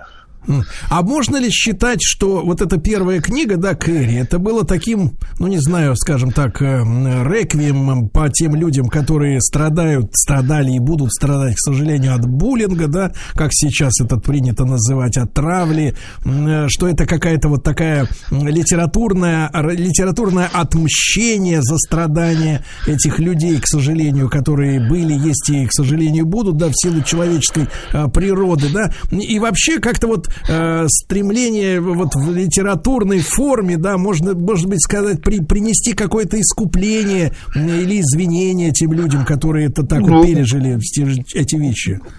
Ну, вне всякого сомнения, потому что Кинг, несмотря на то, что там на страницах его можно встретить какие-то такие моменты, от которых волосы дыбом становятся.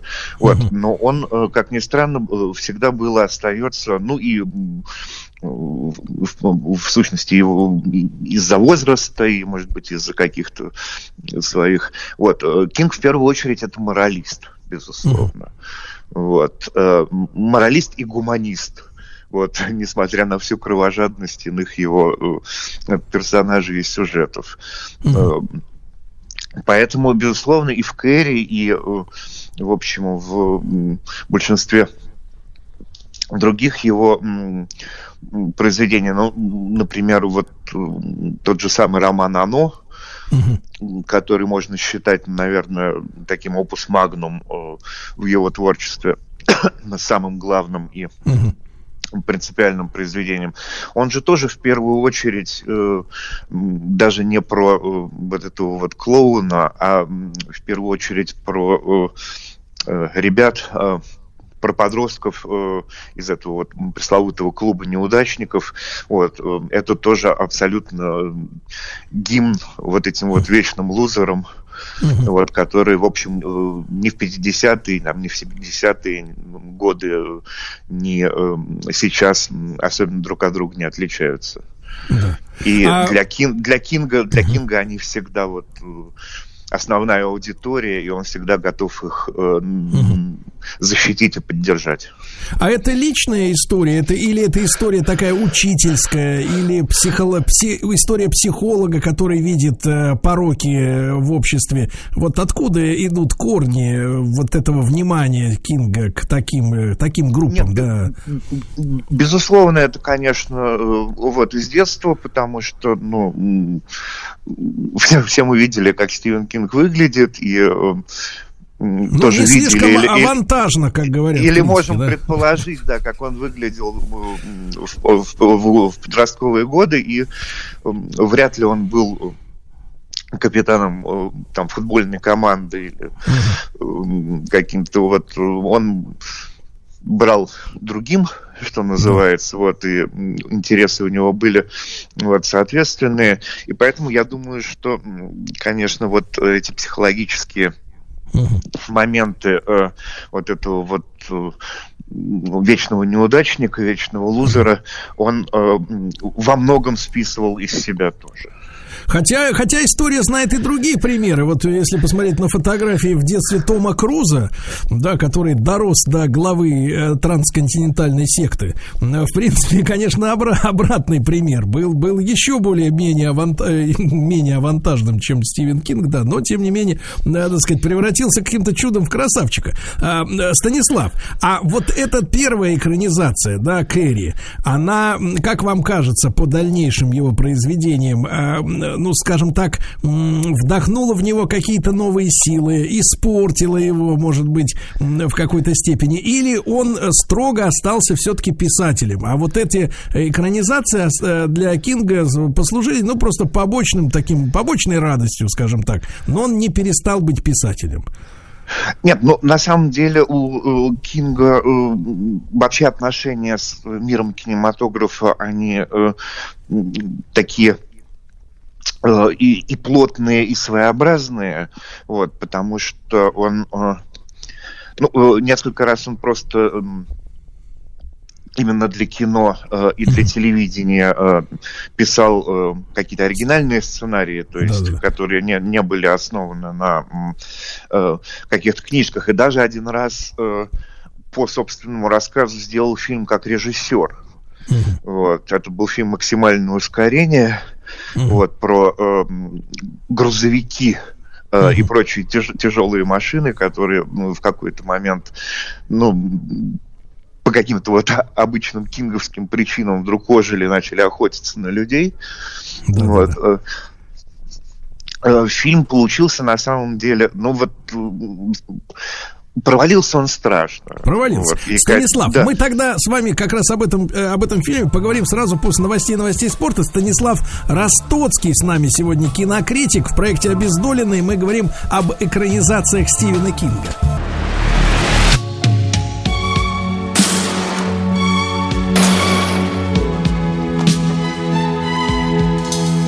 «Обездоленные». Друзья мои, сегодня со Станиславом Ростоцким, кинокритиком, мы говорим об экранизациях Стивена Кинга. Дело в том, что вышла реклама сериала, такая предварительная, сериала «Противостояние». Вот очередная экранизация. И перед новостями мы со Станиславом коснулись тему специальных сценариев. Вот фильм «Максимальное ускорение» про грузовичков, да, которые вдруг зажили какой-то своей необычной жизнью. А в чем причина провала? Вот, Станислав, этого кино. Ну, на самом деле, наверное, в первую очередь из-за того, что, ну, там особенно не хотели и не хотели не провалиться, потому что, ну, это была такая забава, как бы никто не думал, конечно, что этот фильм там станет суперкассовым. Вот, и скорее его можно просто как некоторую кинговскую прихоть, возможность осуществить ее за относительно казенный счет. Вот. И я так понимаю, что больше всего Кинга интересовал момент использования композиции группы AC/DC в картине, которую в итоге записали саундтрек к фильму, который был, кстати, гораздо более успешным, чем сама картина. Вот, то есть это какие-то такие рок-н-ролльные, скорее, забавы. Понимаю. То есть так мужчина поигрался немножко, да, в автомобиле. Кто-то самолет бы купил себе, наверное, там... реактивный, да, личный, а вот Кинг решил себя позабавить тем, что кино снял. Станислав, если возвращаться вот к творчеству такому успешному нашего героя Стивена Кинга, да, если можно, вот от вас совет, тройка или пятерка самых лучших, с вашей точки зрения, сериалов, которые сняты по произведениям Стивена Кинга. Сериалов именно? Давайте так, тройка сериалов и тройка художественных фильмов. Вот давайте так, наверное, логичнее. Ну, в плане сериалов, наверное, имеет смысл обратить внимание на, ну, вот, судя по всему, самый свежий из тех, что по Кингу вышли. Это 8-серийный сериал такой «Чужак», он называется. Да, смотрел, да, такой, да. Вот, это любопытное крайне произведение, потому что... Когда ты начинаешь его смотреть, поначалу вот, кажется, что смысла в этом нет особенного из-за того, что, ну, уж абсолютно дословно он повторяет книжку оригинальную. Вот, и смотреть не сильно интересно. Но вдруг, где-то серии на 3-й, вот, там происходит... довольно любопытный финт, вот, после чего... действие, оно разворачивается совершенно не так, как в книге, вот, но на удивление достойно и интересно. То есть вот я не знаю, насколько это можно считать удачной экранизацией, но сам по себе, в конце концов, «Чужак» вот, телевизионный получился очень интересным. А с какой целью тогда, Станислав, с какой целью тогда авторы так резко разошлись с оригинальным материалом? Ну, на самом деле, я думаю, что у них все равно в первую очередь была идея сделать его чуть более интересным, потому что, ну, они... Понятно, что у Кинга тоже книга интересная, вот, но если бы перенести ее вот один в один на экран, ну, в общем, для 2020 года получилась бы история достаточно такая старомодная и плоская. Вот здесь они ее оживили. Как-то оживили, да, если в контексте фильма это слово уместно. Двусмысленный каламбур, да, получается. Вот. Но, тем не менее, мне кажется, опыт крайне удачный. И на самом деле, вот, если говорить не о телевизионных, а о полном метре по Кингу, по абсолютно тому же принципу был сделан один из самых удачных фильмов по Кингу вот за последние годы. Это «Мгла» Фрэнка Дарабонта, вот, режиссера «Побега из Шоушенка», который считается, ну, наверное, лучшей экранизацией кинговской в принципе. Вот, если не считать «Сияние», но с «Сиянием», как известно, там совсем странное дело. Вот. А «Мгла» дарабонтовская, она как раз отличается тем, что это крайне эффектная, впечатляющая и, в общем, дотошная экранизация одноименной повести кинговской. Вот. Но финал Дарабонт поменял радикально. То есть тут, что называется, чтобы не спойлерить, вот достаточно сказать, что заканчивается фильм совсем не так, как книга. И это уникальный, пожалуй, случай, ну уж в случае с Кингом точно совершенно, когда вот эта вот киношная отсебятина, она, ну, объективно оказалась более удачной и впечатляющей, и мощной, чем оригинальный замысел. И даже сам Кинг с этим согласился. Вот. Он признал, что Дарабонт придумал все лучше, чем он некогда. И переписал финал. Шутка. Да. Станислав, а вам что-то известно как раз о сериале «Противостояние», вот от новости, про который мы сегодня оттолкнулись? Что-то просочилось в вашу среду? Или все пока покрыто мглой, как говорится? Ну, на самом деле же это, собственно, повторная экранизация этого романа. Это самый толстый роман Кинга, по-моему, до сих пор. Вот. Он толще, чем «Оно». А более того, там в свое время Кинг выпустил еще как новую редакцию «Противостояние». Вот. Она, по-моему, еще страниц на 100 толще, вот, и сильно за 1000 уже перевалило. И в середине 90-х годов выходил телевизионный фильм «Противостояние», не очень длинный. Вот, но это на самом деле эпопея такого размаха и уровня, что, ну, понятно, что с полным метром просто в принципе не имеет смысла замахиваться на эту книжку. Вот.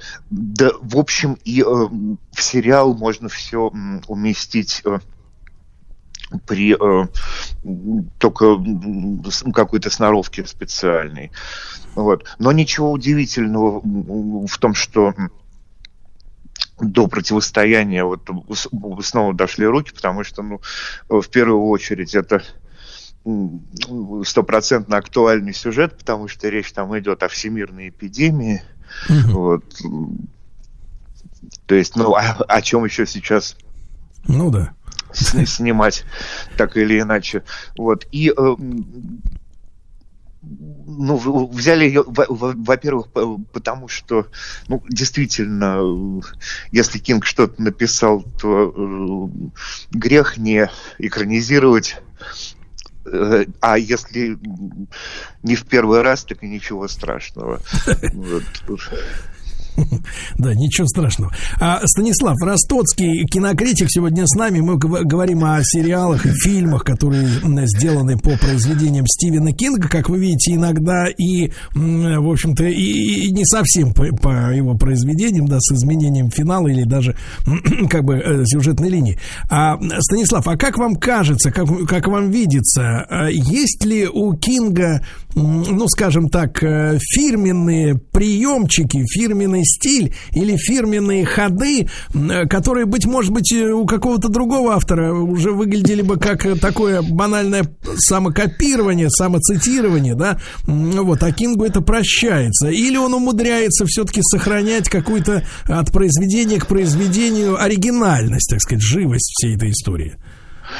Ну, на самом деле он из тех, кто повторяется очень редко, что удивительно при подобном абсолютно вот стахановском отношении к изготовлению книг, там он действительно их, можно сказать, там печет, да, ну или пек вот в свое время, сейчас немножко понятно в связи там с возрастом и состоянием здоровья, он темп избавил.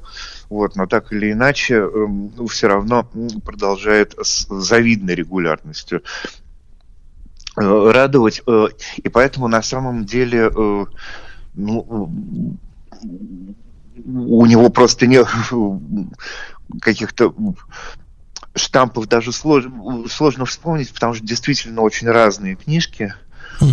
Вот, и, ну, единственное, что их объединяет, что действительно можно практически сразу, там, не глядя на имя автора на обложке, понять, что это Кинг, но в первую очередь не из-за того, что какой-то вот там знакомая тема или сюжет, а скорее потому, как он изображает героев, и вот насколько там живые и интересные они сразу вот встают перед глазами. А уж что именно с ними там случается, охотится за ним маньяк, вот, или они там с пришельцами имеют дело, это уже, ну, второй вопрос. Как вам кажется, Станислав, вот как автор, да, как писатель, Кинг растет с возрастом, да, или наоборот упрощается, с вашей точки зрения, или держит вот планку ту, которую, так сказать, когда-то в 70-е годы он для себя наметил, и вот у него с точки зрения художественной, да, красоты произведения такие равномерно распределены по всей его жизни, или были какие-то взлеты, которые особенно интересны? Ну, о том, что там Кинг исписался, на самом деле разговоры идут, мне кажется, последние лет 30, не меньше. Вот, что абсолютно не мешает ему продолжать заниматься творчеством и, в общем, вызывать этим творчеством вполне понятный и искренний интерес. Ну, скорее всего, действительно, мы уже имели дело, ну, как минимум, с тремя, я думаю, пиками в его карьере. То есть это, конечно, вот, конец 70-х, когда он стремительнейшим образом ворвался в число вот авторов бестселлеров того времени. Потом, наверное, это середина 80-х, когда он уже начал работать именно вот не просто как успешный автор, но как именно что Стивен Кинг собственной персоной. И вот, видимо, тогдашним пиком был вот роман «Оно», который до сих пор остается такой вершиной, пожалуй, его творчества. Вот. И следующий Но, судя по всему, последний такой действительно внушительный пик его творчества — это, конечно, все, что связано с «Темной башней», вот, с эпопеей, вот, к которым есть разные отношения. Вот, многие считают, что Кинг занялся не совсем своим делом, вот, что он запутался в этой очень сложной, фэнтезийной, многоуровневой структуре. Вот, но так или иначе, конечно, все равно вот эта вот серия «Темной башни», она остается. Остается.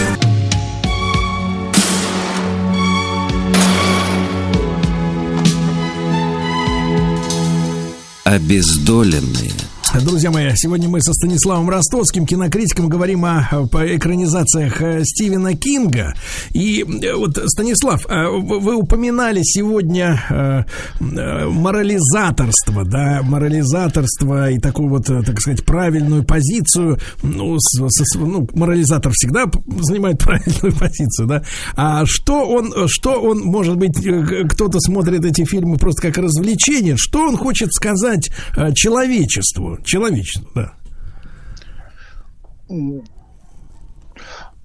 я думаю, что то же самое, что и любой другой писатель-гуманист, как бы.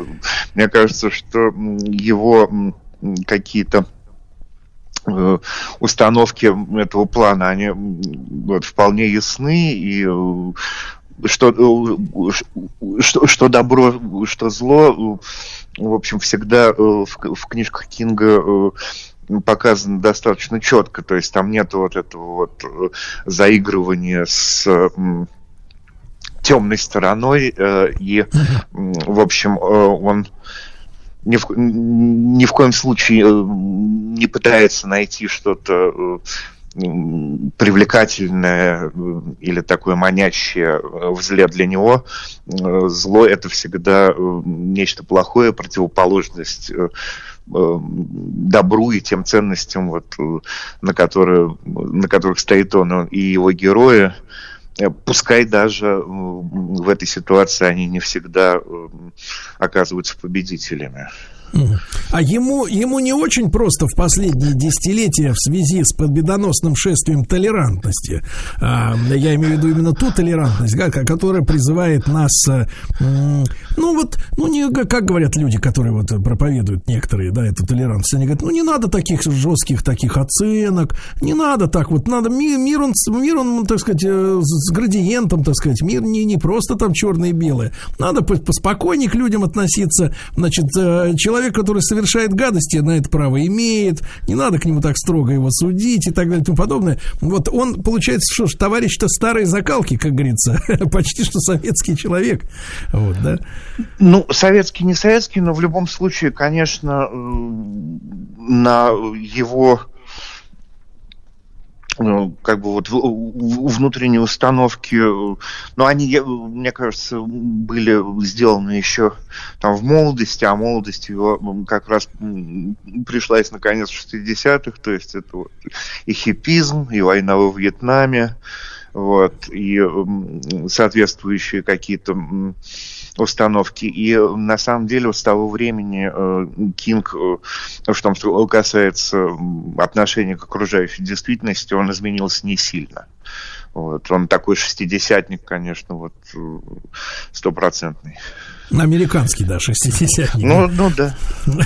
У нас история другая немножко. Станислав, и вот, может быть, с вашей точки зрения стоит обратить внимание на какой-то фильм, опять же, снятый по произведению Кинга, который, как-то недооценен, может быть, широким вниманием общественности, если вдруг такой, с вашей точки зрения, имеется. Ну, на самом деле, любопытных картин, которые как-то вот не на первом плане выступают, их по большому счету немало. Вот, если говорить о какой-то такой объективной классике, то имеет смысл, наверное, посмотреть фильм под названием «Калейдоскоп ужасов». Вот, это как раз тот случай, когда Кинг написал оригинальный сценарий. Это сборник страшных таких новелл, таких своего рода кинокомиксов, которые поставил по вот этим вот псевдорассказам кинговским Джордж Ромеро, автор «Ночи живых мертвецов», в общем, классик жанра. Вот. Очень красивый, очень эффектный фильм. Вот, 82-го, если не ошибаюсь, года. Вот, это будет любопытно посмотреть всем, кто любит, в принципе, кино такого рода. И, кстати, вот в этом году совсем недавно вышел одноименный сериал, тоже «Калейдоскоп ужасов». Вот, но там из всех рассказиков только один к Кингу имеет отношение, вот, а в настоящем «Калейдоскопе ужасов» он все придумал там сам, поэтому... Все сам придумал вот. За всех. Да, «Калейдоскоп ужасов», а еще... Калейдоскоп, пожалуй, из того, что... Ну вот сейчас практически забыт, к сожалению, фильм «Дети кукурузы». Вот. Ну, забыт он относительно, конечно, вот, потому что у него сейчас уже имеется, если я не ошибаюсь, по-моему, 6 или 7 уже продолжений, и уже сделали и ремейк. Вот. Но тем не менее, вот оригинальный фильм, тоже середина 80-х годов, вот, он простой, что называется, как 5 копеек. Вот. Там не надо искать никаких ни режиссерских ухищрений особенных, вот, ни актерской какой-то большой игры, хотя там в главной роли, хотя там вот Линда Хэмилтон снималась. Вот только вот ставшие известные по «Терминатору», по первому еще. Вот. Это, конечно, такое произведение скорее, ну, кичевое, ну, трэш не трэш, вот, ну, достаточно олиповатый такой хоррор, но как же страшно все равно. Вот, это такое классическое кино вот эпохи видеосалонов. Вот, когда ты понимаешь, что чушь несусветная, вот, но оторваться невозможно совершенно. Товарищи, кому по-прежнему еще живется не страшно в связи со всеми происходящими в мире событиями, тогда, пожалуйста, «Дети кукурузы». Значит, Станислав, я вам благодарен за наш сегодняшний разговор. Время пролетело незаметно. Станислав Ростоцкий, кинокритик. Мы сегодня говорили о произведениях, которые экранизированы, произведениях Стивена Кинга. И я еще раз напомню, что вышел тизер, ну, такая замануха нового сериала по глобальному произведению. Оно называется «Противостояние». Будем его ждать. Станислав, вам огромное еще раз спасибо. Товарищи, хороших выходных. До следующей недели. Еще больше подкастов на радиомаяк.ру.